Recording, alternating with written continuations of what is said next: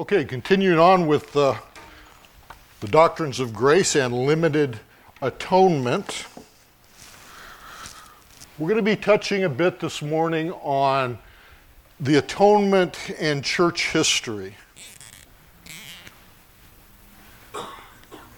How did the church over the ages view the doctrine of atonement? Undoubtedly, many of us, we take what we learn in church from our pastors, from our teachers, um, without thinking much about it. Where did this idea come from? Have we always thought this way? Um, and if we haven't always thought this way, why, why did things change? Interestingly, when, when you look at church history and you look at historical theology, you see that there are many things that good men of God have struggled with over the centuries. How do we interpret God's word rightly? How do we apply it to our lives, both our spiritual lives and our, our lives as human beings here on planet Earth? How does it impact us? we can see, and if you studied church history, undoubtedly you've seen this, where there's often a development of ideas. These things weren't fully known by the church immediately after Christ's ascension.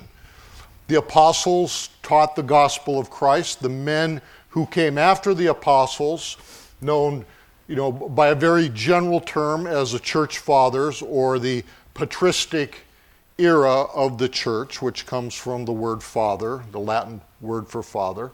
Um, these are the men that, that really uh, worked hard at, at, at trying to understand what the inspired word says and what they've been taught in the face of what turned out to be many heresies that arose in the church.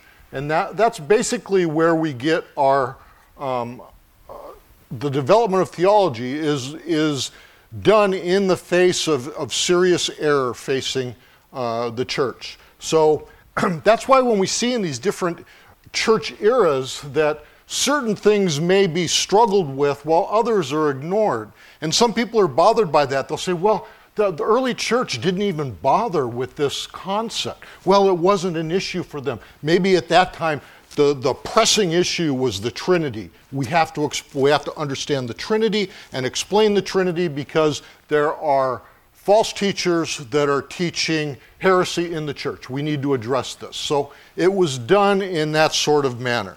Now, the atonement, we look at it from our position in history and like this is a given, right? Could you imagine um, struggling with, with the atonement? Um, it's something that we accept. And maybe we don't think real deeply about it. Maybe we do. But if we don't, that's okay because the way has been paved. And as long as we're taught properly, um, then we, and we understand what Christ did for us and, and in what manner he did it, um, then it's pretty much, um, you know, something that you don't have to spend a lot of time on. But the church, the early church did. Was the atonement necessary? Well, that's an odd question, isn't it? Why would we think it was not necessary? Well, there was, that was posed by some, some people, uh, some men in the early church, especially um, in, the, in the high Middle Ages, uh, when um, medieval scholasticism uh, had taken hold. And there was a, a, a, a very strong connection between philosophy and theology. So uh, an important name in this period is uh, Duns Scotus. You may have heard of him, maybe you haven't, but he was a Scottish um, theologian in the 13th century, and he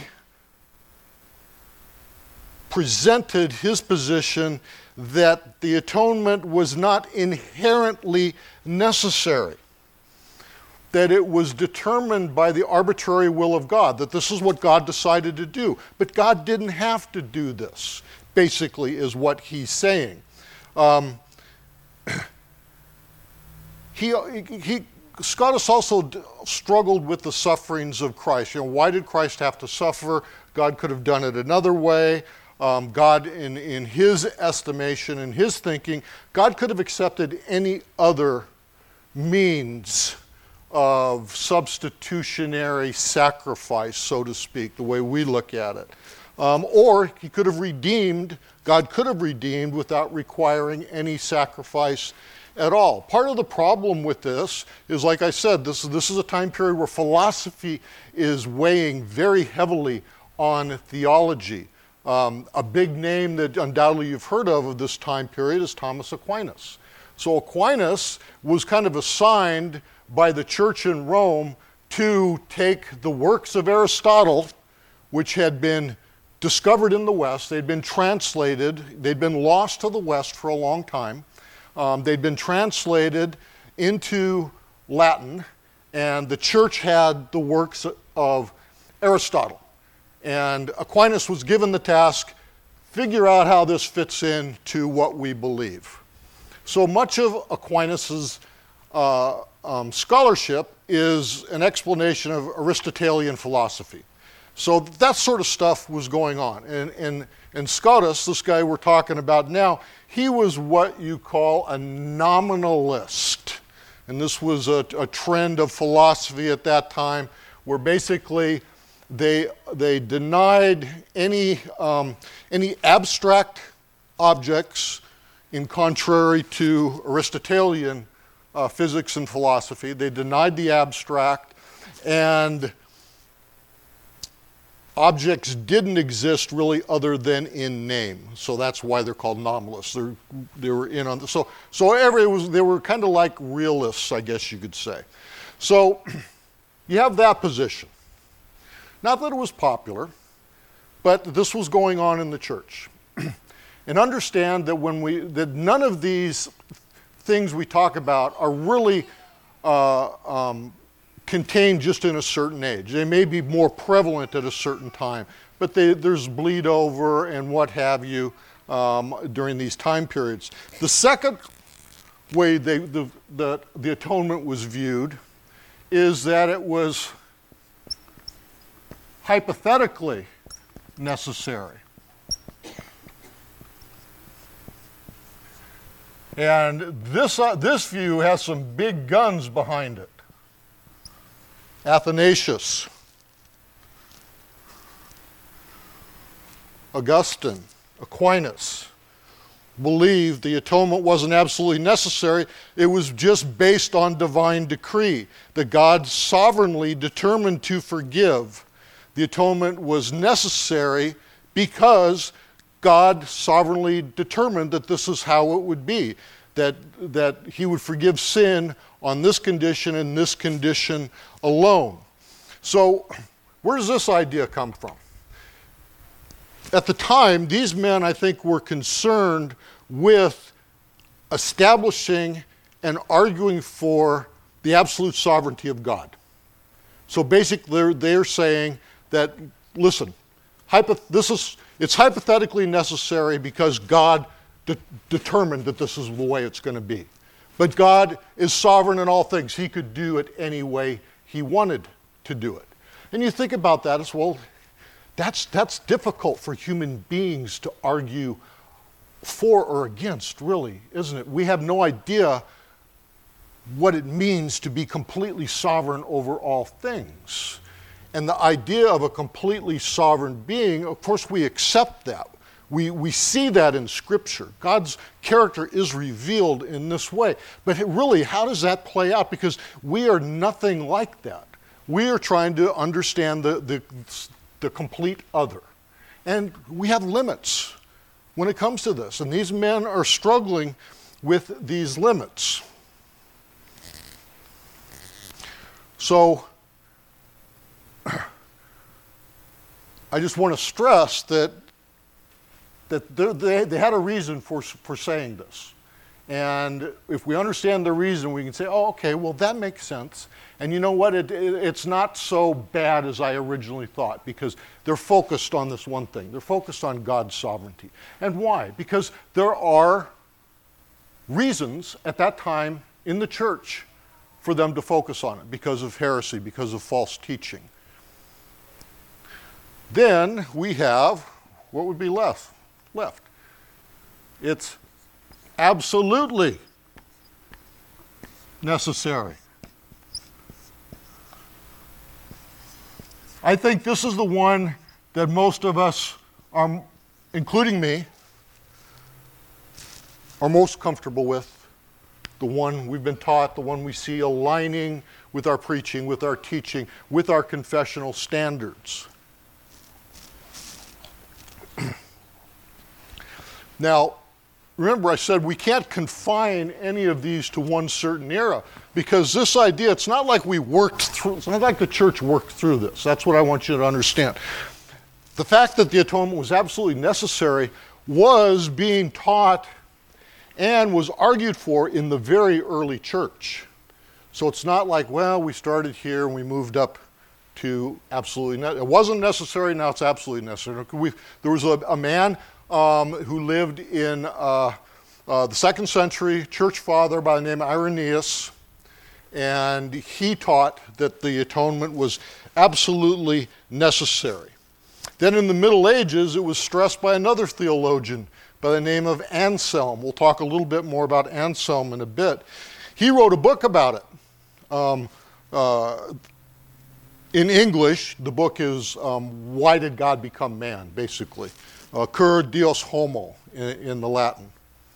And in Reform, Reformed theology, which is what we teach, which we preach, which we hold to be the, the, the, the proper view of Scripture, in general, has a decided preference for this. Now, when we get to the Reformation, and we're not going to get we're not going to get super deep into this, and I'm not going to go into how there was different ideas in the Reformation. That's just going to take us down a uh, a trail that I think we, uh, doesn't do us any good and, and it's, it, will take us too far afield. But um, in this, absolutely necessary, the, the, the men who believed this, who taught this, they grounded this in the justice of God. It's like the atonement is absolutely necessary because God is absolutely just. He is absolutely morally perfect his, his justice maintains his holiness, so to speak. A, a completely holy, holy, holy God cannot associate with, cannot allow, cannot approve of in any way of sin or a sinner. There must be something that makes that right for him to have a relationship and we've talked about, well, Wednesday night, I think, and about covenant, covenant theology. Reformed theology is covenant theology. The, the, the idea of covenant relationships, the covenant relationship between the Lord and his people. The Lord cannot enter into the covenant relationship we have with him as Christians without an atoning sacrifice we can't be in relationship with him in that way. So the atonement, these men rightly argue, is the only way which God could pardon sin and at the same time satisfy his justice. So they also say, because there were those who denied the necessity of the atonement, and even now there are those who deny the necessity of the atonement, but to deny it, their argument, which is proper, is a denial of the punitive justice, that is, the, the justice that God has that requires punishment for wrongdoing, is one of the inherent perfections of his divine being. It's about God's character. If we look at God's character, then we have to make sure that the rest of our theology fits into who God is. We cannot make our theology fit us make us happy if it doesn't fit in with who God is. So, this is the argument that went on about whether the atonement was necessary. And maybe, you know, maybe I, I hope you find that a little bit interesting. Just the idea that, oh, wow, maybe you never thought about the fact that some people had argued that no, it, it wasn't. God, this, yes, this is what God did. Um, there, are no, there are no orthodox theologians that argue that there was no atonement. Um, so they all agree there was atonement, but was it necessary? And now we're going to look at another aspect of this. How? How did the atonement happen? I mean, we know, you know, our Savior died on the cross for us and was resurrected. We know that. But how did it get applied to us? And what exactly does it do? This is kind of deep stuff when you think about it. It's what happens when you spend too much time by yourself. If you're thinking about retiring, you're going to be doing a lot of this. Okay, we, we started last week to speak a little bit about the theories of atonement. And we're going to pick this back up the theories of atonement. So, the atonement did take place. We believe the atonement was absolutely necessary based on God's character, besides the fact this is how He chose to do it. You know, some of the others. The, notice how there's truth in many of, in, in I think all of the things I've talked about so far this morning. There's, there's, there's elements of truth. But what our, our spiritual forefathers in the church have been trying to do is, is capture the whole truth. They got little pieces of it. And I don't know if any of them were ever completely satisfied. These men spent their lives you know, working on this, thinking on this, discussing this, writing about it, arguing back and forth. And we benefit from that. So in church history, we had we have um, different theories of atonement. First off, we'll talk about the satisfaction theory.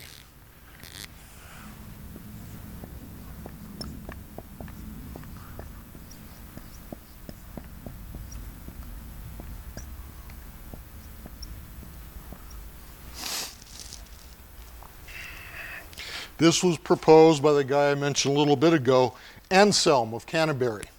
So he was the bishop of Canterbury, but he was from Italy. He was a Benedictine monk. The interesting thing in church history, and it can be a bit of a struggle for us modern Christians, whether we're Reformed or just you know um, uh, general evangelicals, is we look back in church history and we see these men, these these great thinkers and theologians, and the Roman Catholic to us. And people struggle with that. And unfortunately, the Church of Rome attempts to claim these men as their own. That no, no, you Protestants don't get them. they belong to us. Well, that's simply ludicrous. You know, the, the, the church was a whole. I mean, the, the Church of Rome headquarters in Rome and in different places. There was the, the Eastern Western Church, you know, you know that, they split at one point, and then the Protestant Reformation. But these men lived before the Reformation. So it's not fair to uh, be uh, engaging in anachronism, you know, take our definitions of today and apply it to men who lived in the Middle Ages. That, uh, that didn't apply. These men didn't have a choice. It's not like, you know what, I, I really think I'm reformed. I'm going to I'm to seek out a Reformed Baptist church. No, they, they, they had what they had. And, and uh, some of them, I mean, they're making, they're making arguments that we accept. So it's like they're, they're very far, I think, from, from most modern day Roman Catholic theologians. Not all of them. You know, Aquinas, be very careful with Aquinas. I don't recommend Aquinas to anybody. Um, Aquinas is, and he's all the rage right now. Um, if you want to know Aristotelian philosophy and physics, then you can read Aquinas. If you want to know theology, leave Aquinas alone, is, is my advice to you. Um, I've read him, and uh, I, did, I don't get anything out of it uh, other than an understanding how we can explain ancient Greek physics in a medieval way. so, anyway, remember, he wrote this, this guy Anselm, he wrote that book, um, Cur Deus Homo. He says sin is such an affront to God that only one who is both God and man can provide a remedy. Yes, indeed, right? It, it must be the God man. But his focus, he focuses uh, in, in, a way restricted manner that, that, that kind of leaves his theory lacking. His example, and I think his example kind of helps us to understand what he's saying. He, he says, well, imagine God as a king. Okay, good. That's a good example. We can imagine that. We use that ourselves frequently. God is a king, and sin is an affront to the majesty of God. And God's majesty demands a payment for that. It's not that God is not merciful. It's not that God does not want to forgive, but as a king ruling a kingdom, he must have justice in his kingdom. Okay, there's, there's an element of truth in that, right? But later reformers argue he's forgetting completely about the law of God. He's, he's, he's putting it all on the majesty of God and not on justice, like we just spoke about. So here, this is the Middle Ages. Anselm's problem is that he's delving into this from a philosophical perspective. He is thinking as a philosopher, as many of the Middle Age theologians did. He's, he's reasoning apart from biblical theology, kind of like what Aquinas does mostly. So there's that. And we can see there's, there's some elements of truth in it, right? But, there, but something's lacking. Then we have the moral influence theory. And I think I touched on this last week. But I'm going to touch on it again so everything makes sense. So this is from a guy by the name of, let me put the names here in case you're really a history buff. If you like church history and you've not read much, if you find it interesting and you want some recommendations on church history books to read, see, talk, talk to me um, at some time and I can, I can give you some recommendations. Uh, it's very fascinating, very helpful, I would say, for our understanding of what we believe and what the church has gone through. And really, if you, if you have the time, and the inclination to read a little church history, I think it provides a very, a much deeper appreciation of what we have when we see what the church has, has gone through. We just kind of assume that this is, you know, hey, it's church. We got this, right? It's like as a little kid. You remember as a little kid, whatever your parents had, you just figured that's life. That's just what you get. You know, if, if they had certain material objects, maybe they owned a house or they had a car or something, it's like that's just life, right? And then you grow up and you become an adult and you have to figure out how am I going to buy a house? I can't even afford a car. How am I going to get to work? And you realize, man, I really appreciate my parents. I mean, how many of you that have kids have had your adult kids come back to you and say, wow, thanks, mom and dad, or, or, or, whatever? Same sort of thing. Anyway. So, uh, Peter Abelard, moral influence um, theory. He is a medieval French scholastic, there's the scholastics again, theologian. I mean, these guys were just thinkers. They didn't have, they weren't, they didn't, you know, in the evening, you know, you light the, the torches so you can see you're not scrolling on your phone. You know, you've got to find something to do. And these guys are monks, you know, so you, are not going to argue with your wife. You're, you're, you're locked up with other men and you're kind of tired of them, so you're, you're sitting at your desk with the candle going, you know, thinking this stuff out. So he is stressing the effect that the atonement has on those who believe in it. And this is very popular in modern liberal theology that Jesus is a good moral teacher and he is our example. Well, Christ is our example, isn't he? There, there's some truth right there. Is he just a good moral teacher? No, he, he is much more than that, isn't, isn't he? But, but when liberal theo- theology um, burst upon the scene in the early 20th century, this was a big deal. This was how a lot of people looked at Jesus Christ. And it continues today. You'll find many people that will argue with you over, you know, was Christ, was Jesus the Son of God? No, he was a good moral teacher. Well, they say that because they've heard it said. They, don't, they have no idea what they're saying for the most part. But anyway, it comes from this idea in, in, in the Middle Ages. the next one, next theory, is the conqueror. I know I'm not going to spell this right if I don't look at it. The conqueror theory. Again, truths. There's truths in it. This was popular, very popular during, I mentioned earlier, the patristic period. That's after the death of the apostles, and it lasts from um, like the end of the first century, we would say, until around the seventh or eighth century. Um, uh, church historians don't exactly agree. Uh, it either lasted to the, the Council of Chalcedon or the Council of Nicaea, Second Council of Nicaea.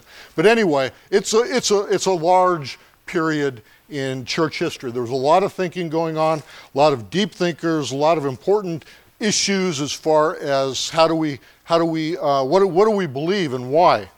So this stresses Christ's victory over sin, death, and the devil that the atonement accomplished. Now that's very important, isn't it? I mean, the atonement's not the atonement without this, this, this victory. So Christ is the conqueror. And it preserves uh, an important truth, like the moral influence theory, but it's also too limited in view. There's more in the atonement than just that. And we come to the one that fits the best, I would say, and is in line with our confessional standards. It's what we see in Scripture, it's what we preach, what we teach, and that is penal substitution. This is not universally accepted in the church, though. You have to understand that. And, and many of you, most of you, understand that. Substitute. If you're here at the 10 a.m. Sunday school hour, I kind of know you know a lot already because you're interested in this stuff, right? Um, and I appreciate you being here. So, um, this view is supported by, by numerous biblical authors and was advanced aggressively by our reformers. This was the view that I would say the vast majority of them held. It asserts that the atonement primarily involves Jesus' taking the sinner's place. That's the substitution. In bearing the penalty. That's the penal part. He's the one that's being punished for us, for our sin. God's wrath required this punishment. God's wrath requires death for the sinner. And our Lord took that upon himself. We do see various arguments against this in modern uh, theology, though. Um, in modern times, theologians really, uh, a lot of them, evangelical theologians, and I've talked to, to pastors in evangelical churches who are um, dead set against this. I know Pastor Steve and Pastor Mike have also. You know, we've discussed it. Pastor uh, Steve has spoken on penal substitution from the pulpit, and he's explained how this, you know, is something that can, that is uh, uh something people will argue against. So um, the idea of a, of, of a loving God is something that all Christians are okay with, right? I mean, the, uh, most Christians are going to say, yes, God is loving. But there are Christians that will deny that God is ever angry, that God is wrathful, that God is in fact demanding of justice, that they, they, they like the God who pours out blessings on his people, but not the God who extracts penalties for transgressions. Now, I can't explain how they get around, you know, the atonement and, and our sin, but this, there is a bit, there's just an overfocus on God's love and not an understanding, I think, um, as I've heard uh, our men talk about in the communion meditations, you know, very nicely put, um, that uh, God is holy, holy, holy. That is how we should look at God, and everything flows from that. Holy God, of course, is loving, but a holy God is also just, isn't he? And a holy God must have justice, and he has wrath against that which is not holy. So, this view of the penal substitution view, um, if, if we carefully and positively uh, formulate it, understand it, talk about it, it's an absolutely indispensable view, I would say, to what we call the dominical witness. That's the Lord's witness. That's the Lord Jesus. How the Lord Jesus explains things in the Gospels, what he, what he tells his disciples, how it's recorded. That's his witness. And it matches with this, doesn't we? Think about, you know, what, what Jesus told his disciples, what he had to do, right? And what must take place. It's not like, well, you know, this is what I just decided I'm going to do. No. It's like it's not like, oh no, what are they going to do to me? No, it's like this must take place. That's why, and I, and I love how the King James Version puts it, how he set his face like flint towards Jerusalem.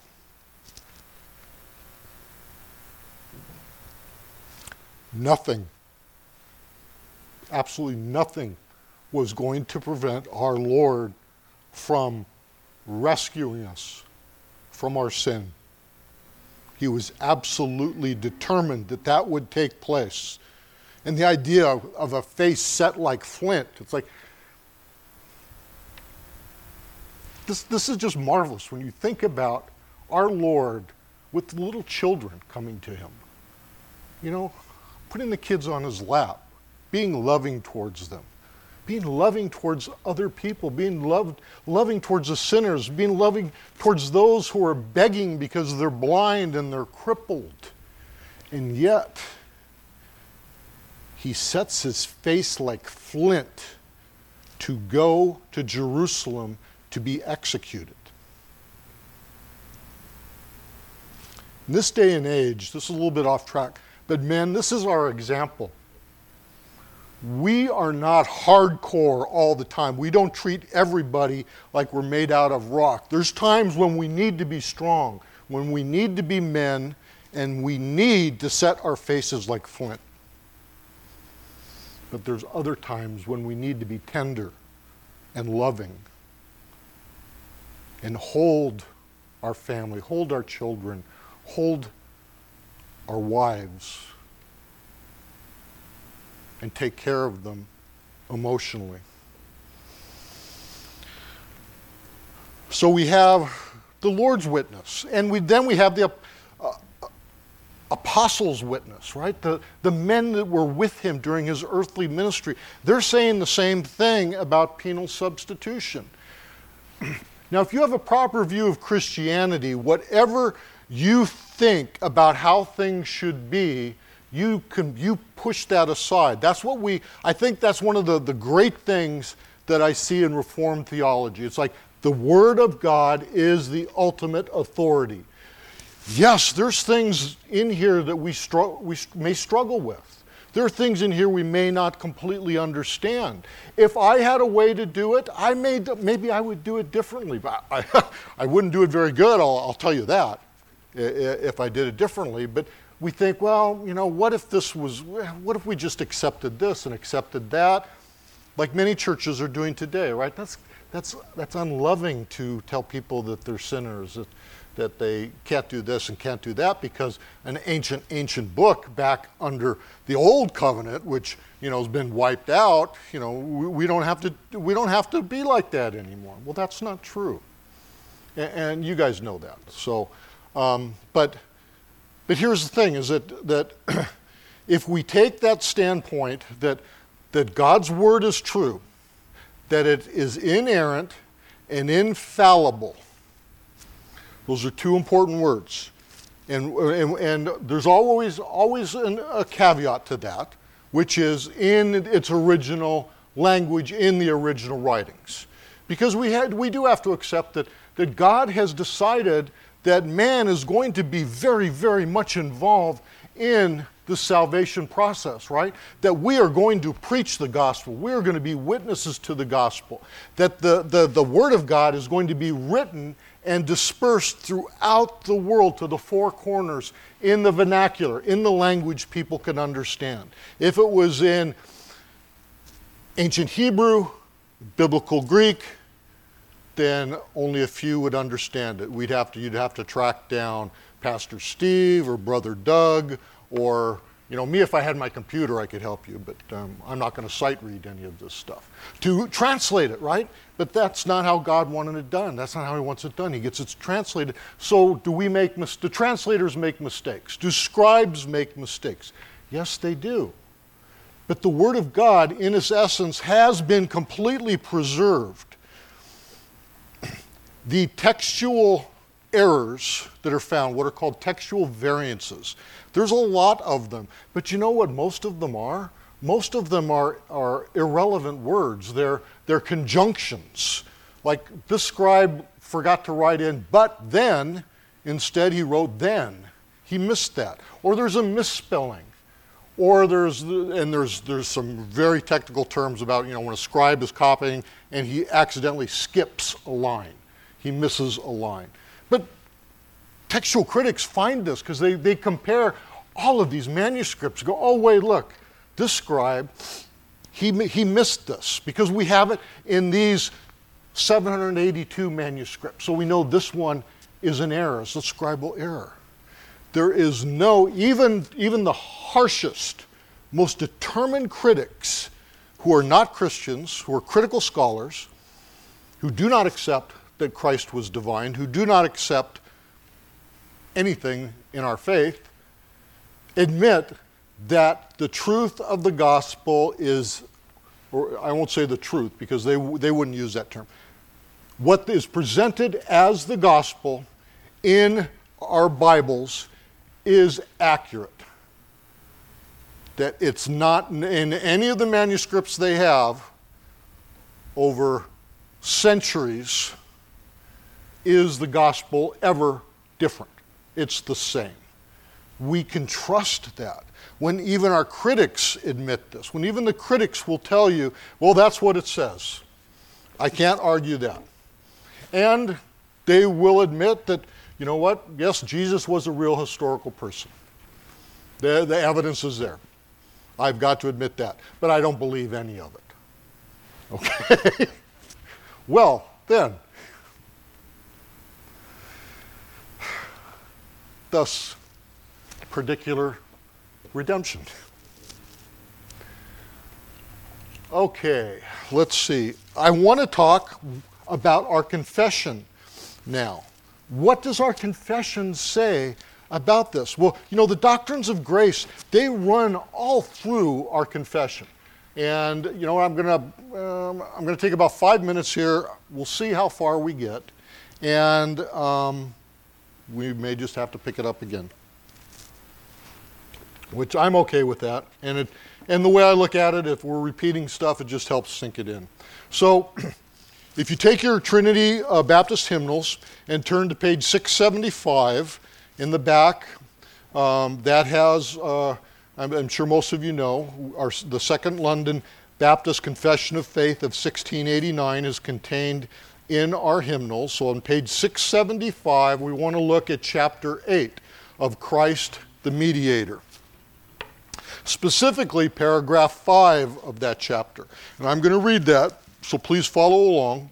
And it reads The Lord Jesus, by his perfect obedience and sacrifice of himself, which he, through the eternal Spirit, once offered up to God, has fully satisfied the justice of God, procured re- reconciliation, and purchased an everlasting inheritance in the kingdom of heaven for all those whom the Father has given unto him.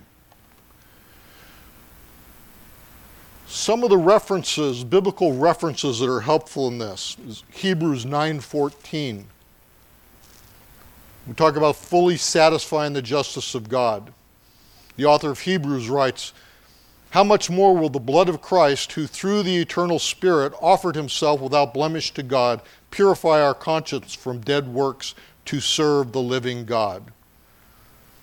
And then Hebrews 10:14, speaking of our Lord, for by a single offering he has perfected for all time those who are being sanctified. Along those same lines, Paul writes to the church in Rome in Romans chapter 3, verses 25 26, whom God put forward as a propitiation by his blood. Remember, we talked about propitiation. This is like um, the New Testament word for atonement. To be received by faith. This is how, we, how we're saved, by faith alone, right? One of our solas. This was to show God's righteousness, because in his divine forbearance he had passed over former sins. It was to show his righteousness at the present time so that he might be just and the justifier of the one who has faith in Jesus.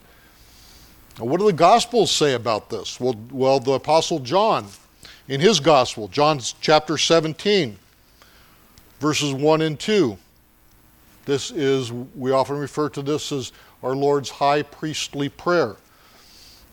When Jesus had spoken these words, he lifted up his eyes to heaven and said, Father, the hour has come. Glorify your Son, that the Son may glorify you, since you have given him authority over all flesh, to give eternal life to all whom you have given to him. Back to Hebrews 9:15. Therefore he, the Lord Jesus, is the mediator of a new covenant, so that those who are called may receive the promised eternal inheritance, since a death has occurred that redeems them from the transgression, transgressions committed under the first covenant. Notice the importance of the death that the author of Hebrews speaks of. This is penal substitution that it is necessary. It's, it's, um, so, what does necessary mean? Necessary means it had to happen. That's the proper understanding.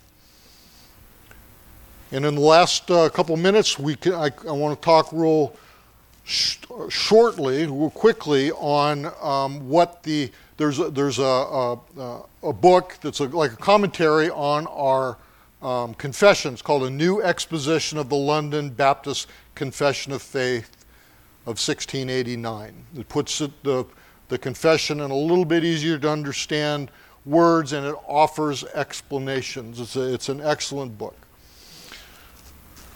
So, on the limited atonement, particular redemption, it, it says this the, recep- the recipients of Christ's accomplishments are those whom the Father gave to Jesus, specific, a particular people. This is yet another reference, of course, to the doctrine of particular atonement. Christ's death was particular in that he died in place of those whom the Father had given to him. Towards the end, that those people the Father had given him would certainly be saved. Not maybe saved, not potentially saved, but absolutely certainly saved. So, along those lines, Christ did not die to make salvation possible, but to make it actual and effectual. In this sense, the atonement is limited. That's why we talk about limited atonement. but it is also precise to say that it is particular because the plan to save is definite and effectual.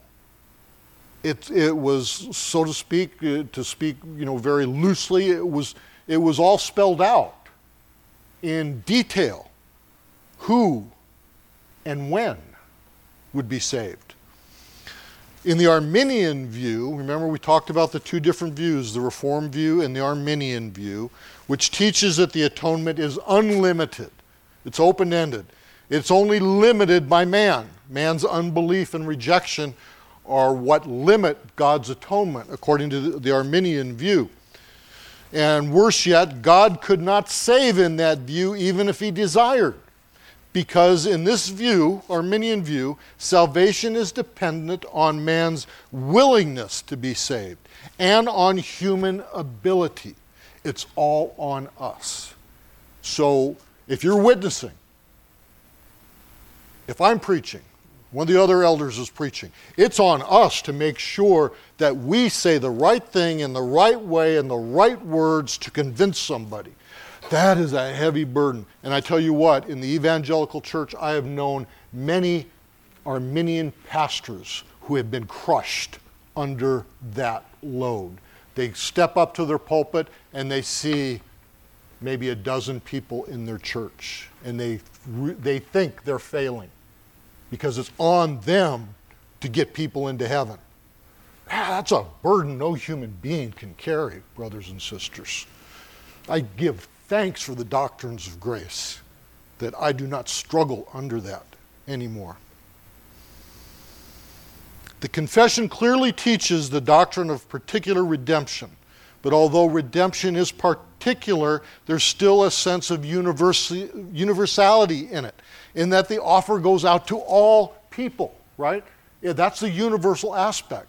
It's not restricted because we don't know who is the object of particular redemption, do we? All we know is we are commanded to take it to all nations. But this is a, still a genuine and free offer of the gospel, contrary to what the critics of particular atonement may say.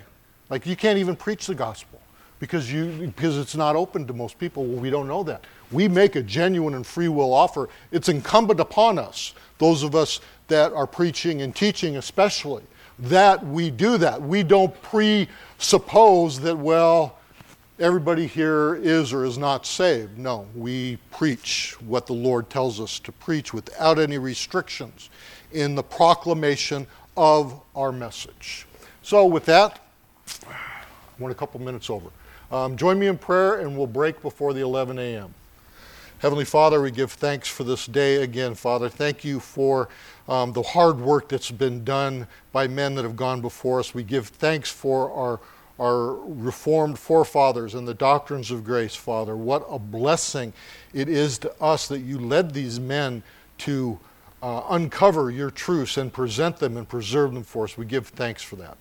Father, I ask for a blessing upon Pastor Steve in his preaching to come in 11 and on Pastor Mike for his, uh, his uh, musical worship. Father, may we join in with, with joy to praise you in all things. We pray this in Jesus' name. Amen.